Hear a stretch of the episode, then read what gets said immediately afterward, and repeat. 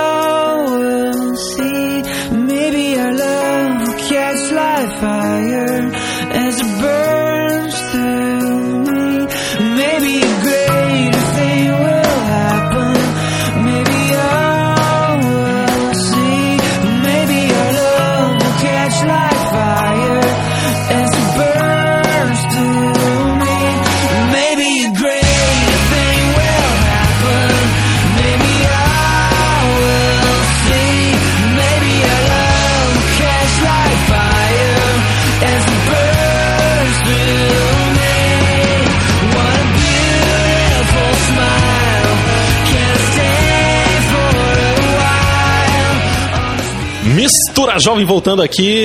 Chega daquela musiquinha, né, Ricardo Kassab? Eu voltei para chega, ficar. chega, não precisa inventar outra agora. É, Chega isso. disso, né? Mas estamos aqui recebendo o pastor Antônio hoje, que vai estar falando sobre ateísmo aí com a gente. E acho que é só isso, né, Cesar Pires? É com você. agora, né? É com você. Agora Não, é com internet. ele não, é com o Paul Wagner. Ô, Ô, Wagner. internet, gente, olha só, 2010 começando, um ano de muita alegria, muita emoção. Pastor Kassab vai inventar uma nova música e eu quero falar, lembrar você do nosso site www.misturajovem.com.br. Entra lá, clica no nosso link promoções, você vai ficar ligado em tudo que tá rolando no nosso programa, beleza? E nosso perfil no Orkut é o Mistura Jovem. E você que quer mandar um recado pra alguém, manda um e-mail pra gente, programa arroba misturajovem.com.br. É com você, Cesar Pires. Mas de novo, não é, É, com o César. Vai estar todo mundo hoje passando a bola pra pessoa errada. tá- Mas deixa o César Pires falar, não tem É, não tem problema. Pode falar, pode falar. Não, porque, a, porque a, a camisetinha polo nova que ele ganhou de Natal. Tá é, chamando muita atenção. Tá, é isso aí. Mas então, como o Rafa falou, tema da semana ateísmo e agnosticismo, tema não, do dia, né? Pastor Reverendo Antônio José, queria que o senhor se apresentasse um pouco aí, falasse um pouco é, do, do, do currículo do senhor, né? Lógico que a gente tem que diminuir, pastor, mas a gente. um pouquinho da, da formação do senhor, por favor. Agradeço a oportunidade de estar nesse programa, num programa jovem aí, e tem um público-alvo aí bem jovem aí que gosta de uma linguagem coloquial e ouvir verdades numa linguagem bem própria para a linguagem de vocês. Então, eu sinto-me, por- portanto, confortável, né? Naturalmente, fazer um certo esforço para falar, falar de forma que bem, bem acessível, não é que não tem nada a ver com pedantismo, porque nós nos nos acostumamos com certa linguagem Aham. né? e Meio falar para os acadêmico, jovens. O, o reverendo Ricardo tem uma linguagem mais própria para a juventude. né? Mas o senhor é professor na Mackenzie. Assim, muito bem. Eu sou professor da Universidade Mackenzie há, há 12 anos, então minha formação tem um, três mestrados e um doutorado. Tenho mestrado em História da Educação, tenho mestrado em História da Arte e da Cultura. né? Aliás, a minha tese de mestrado foi sobre os maíses astecas, a Loyola publicou. né? Tenho três livros produzidos, né, publicados. E tenho mestrado também em História da, Teo- História da Teologia. Então, tenho mestrado em Educação, em Letras, mestrado em Antropologia, História da Arte e da Cultura. E mestrado em, em Teologia. E doutorado em Teologia. Legal. Então, sem dúvida, uma Pe- pessoa. pela, pela Universidade de Mississippi, Muito Estados bom. Unidos, sul dos Estados Unidos. Legal. Então, sem dúvida, uma pessoa muito capacitada para falar sobre o tema proposto. Então, pastor, é, o que é ateísmo? Já que o tema é esse, explica para nós aí o que é ateísmo, deísmo, agnosticismo, que a gente comenta Muito tanto. Reverendo Ricardo, muito bom. Essa pergunta é importante para vocês. Vamos colocar em linhas, em linhas gerais assim, mas olhando dentro do contexto histórico. Tá bom? Vamos lá, vamos voltar para o ilu- iluminismo francês. Talvez seja, vocês são jovens, vocês estudam aí esse assunto aí nos colégios, desde o colégio, estudando aí. Se for para a universidade, é bem provável que algum professor tenha falado sobre esse assunto, ou pegou alguma matéria que seja pertinente a esse assunto. Ah, o ateísmo tem sua origem na Revolução Francesa, em 1789. Ali começa o movimento ateísta, porque o racionalismo em si já era um movimento ateísta. Né? O movimento racionalista tentou banir a religião do povo francês e da Europa. né?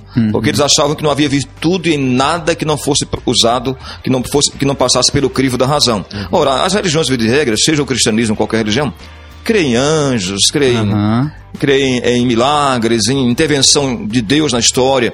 E para os caras lá, os racionalistas, diziam, isso é balela, diziam eles. Não, não, isso não pode provar. Mesmo porque diziam eles que para algo ser verdadeiro tem que ser repetível. Tinha que ser Entendi. experiência repetitiva na história. Entendi. Aí a- o cristianismo crê, então, que Moisés bateu com cajado lá no Mar Vermelho, e o Mar Vermelho se abriu.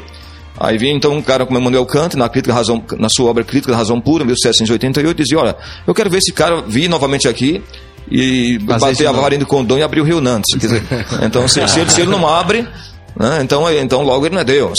Ele vem aí com a varinha do condão e bata no Tietê, lá em São Paulo. Se o, se o Tietê não abriu, cara, então, então é, essa experiência, eles dizem que nada pode ser verdadeiro, nem autêntico, nem genuíno, se não for se não tiver a capacidade de repetir, repetir isso no curso da história. Mas eu acho, pastor, E na verdade o cristianismo. Não, desculpa interromper, mas eu acho que é mais Não, fácil. prazer, De, César. de repente, eu acho que é mais fácil alguém bater a vale e abrir o Tietê do que alguém bater a vale e despoluir o Tietê, né? Aquele tá difícil pra despoluir mesmo. Mas desculpa Pode- interromper. Não, mas, mas tá- tem razão, tem razão. É mais fácil abrir do que ter, o Tietê do que despoluí-lo. Vejam bem, então o racionalismo. ah, ah, o iluminismo francês deu origem a duas correntes, que era o movimento racionalista. Já o movimento racionalista subdividiu-se em dois aspectos.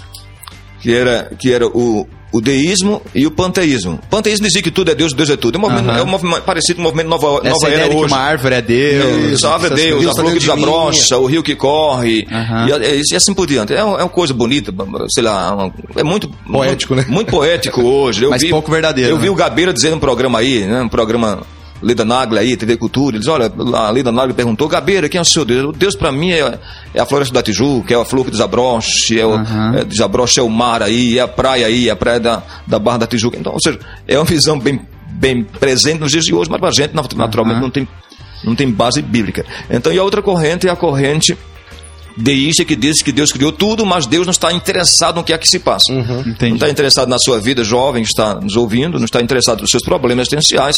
Você se vira sozinho porque não está Deus não está interessado na sua vida.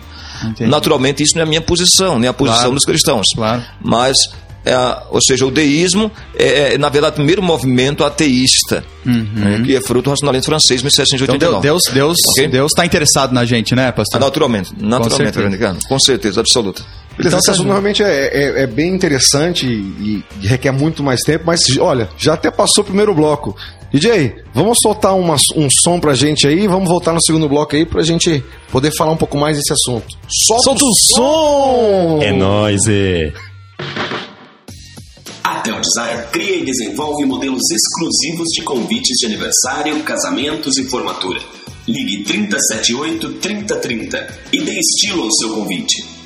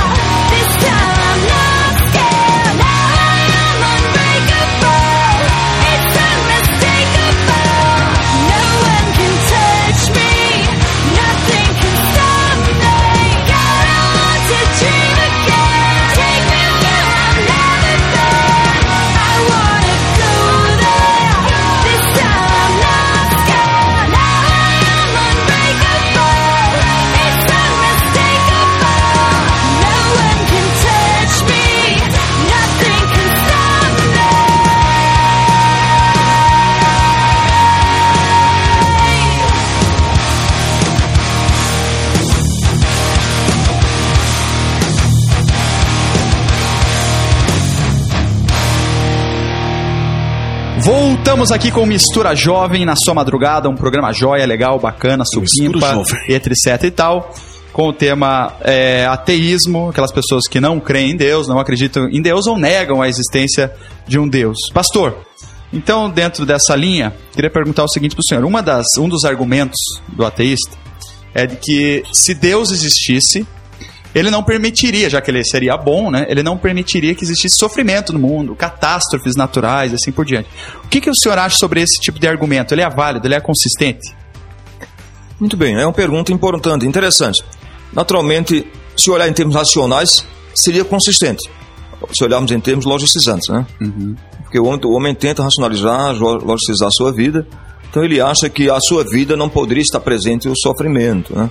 Até algumas religiões aí, por questões de ética, não vamos declinar o nome, mas algumas religiões que, por exemplo, o slogan do movimento é pare de sofrer e assim por diante. Ou seja, há, um- há no homem natural um tipo de, de ojeriza à dor. O ser humano, por si, por sua própria natureza e essência, ele a dor. Ou seja, É, não, então, não- não- vivemos numa sociedade hedon- hedonista. Seja, Essa compreensão de, de, de não entender o sofrimento é porque nós contemplamos hoje o que poderia ser chamado de hedonização da sociedade. Hedonização, hedonismo foi um movimento surgido no terceiro século de Cristo, fundado na Grécia, que foi um movimento fundado por um cara chamado Epicuro, que dizia: devemos amar tudo que produz prazer e odiar tudo que produz a dor. Logo, então esse cara inaugurou um movimento chamado hedonismo, que vem da palavra grega hedon, que significa prazer. Então, jovem, você que está nos escutando, vivemos hoje numa sociedade que, que ama o prazer das drogas, o prazer do, do sexo fácil, o prazer da bebida, do tabagismo, do alcoolismo. Então, vivemos numa sociedade que busca o prazer a qualquer custo, o prazer como se fosse um fim, faz do prazer um fim em si mesmo. Então, uma sociedade que faz do prazer um fim em si mesmo, uma sociedade hedonizante, hedonizada como a nossa, é claro que não vai entender o sofrimento. Agora, naturalmente, você, que- você que é cristão, você que está me ouvindo, você que tem está linkado aí com Deus aí, você vai entender que mesmo o sofrimento está dentro do projeto dele, projeto de Deus. Né? A Bíblia diz, houve um cara chamado Paulo que disse que todas as coisas cooperam para o bem daqueles que amam a Deus Amém. daqueles que foram chamados segundo o seu propósito. Ou seja, quer dizer, o propósito também de Deus está inserido no propósito Então de Deus, Deus não- o sofrimento, a dor, até mesmo tem um caráter pedagógico, didático, às vezes diante do sofrimento.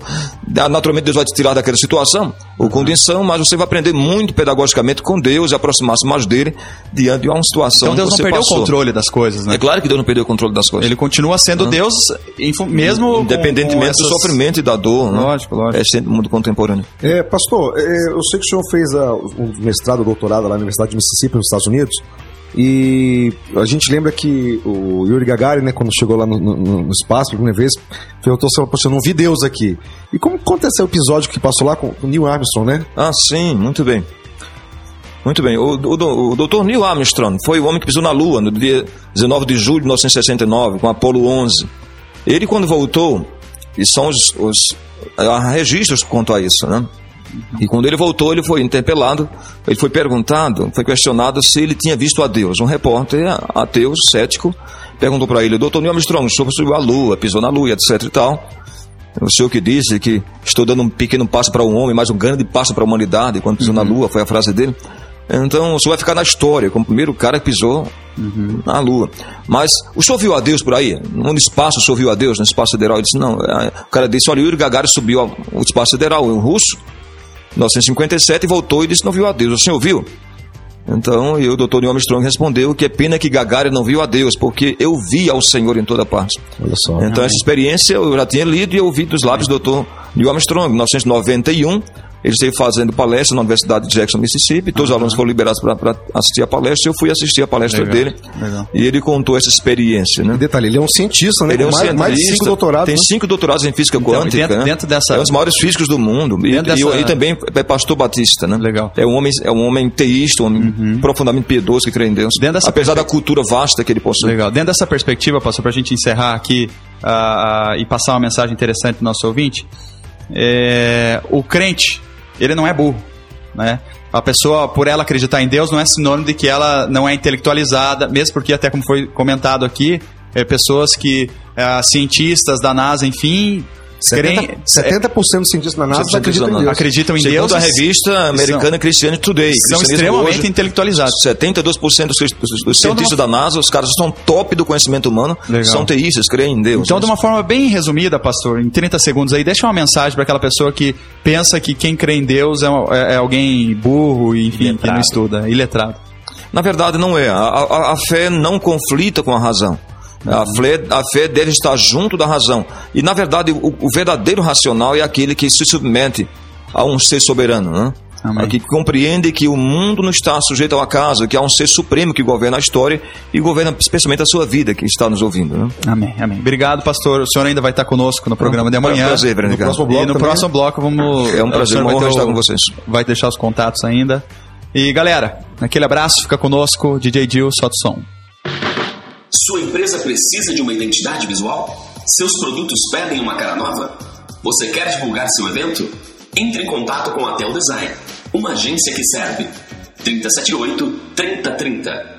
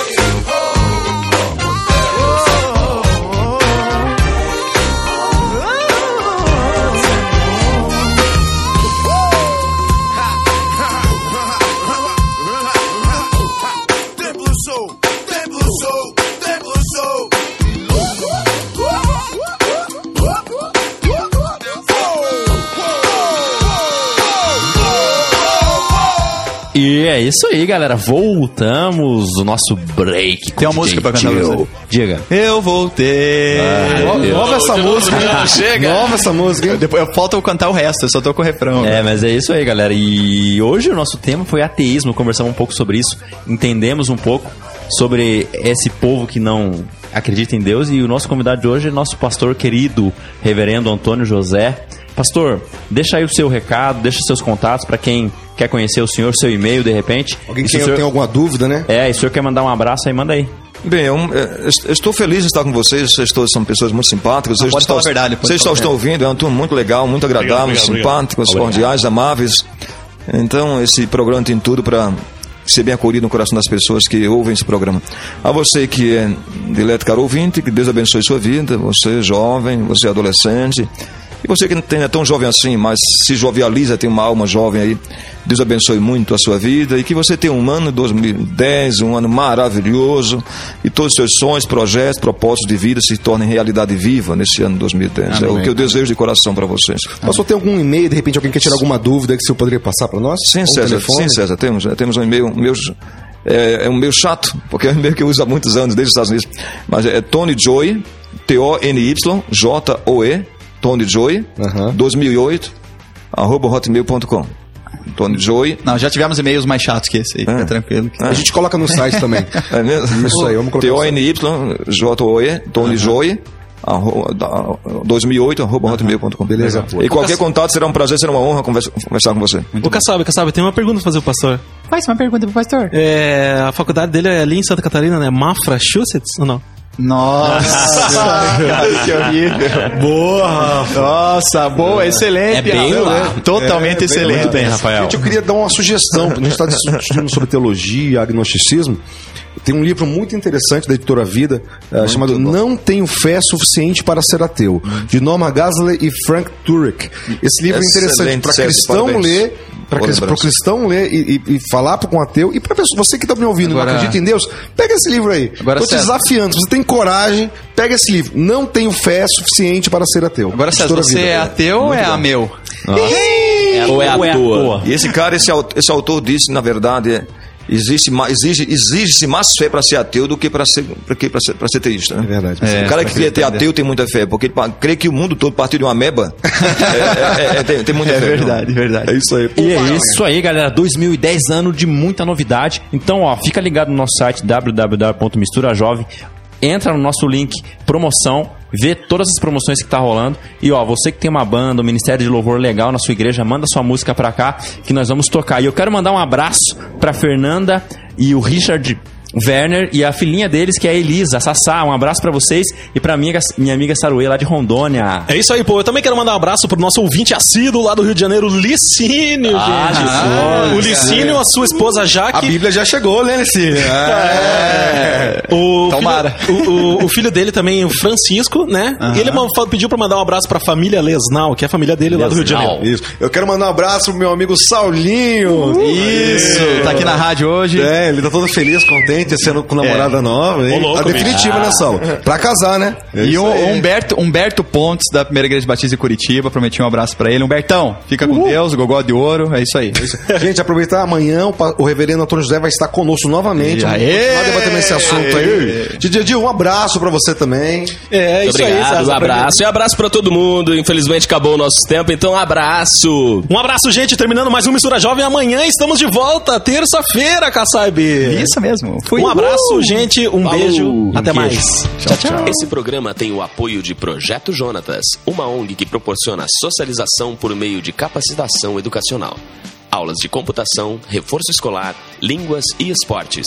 Como aluno ou professor, faça parte desse projeto de amor. Ligue 41 9911 6371 ou 3242 1115. Projeto Jonatas, oferecendo educação gratuita a quem precisa.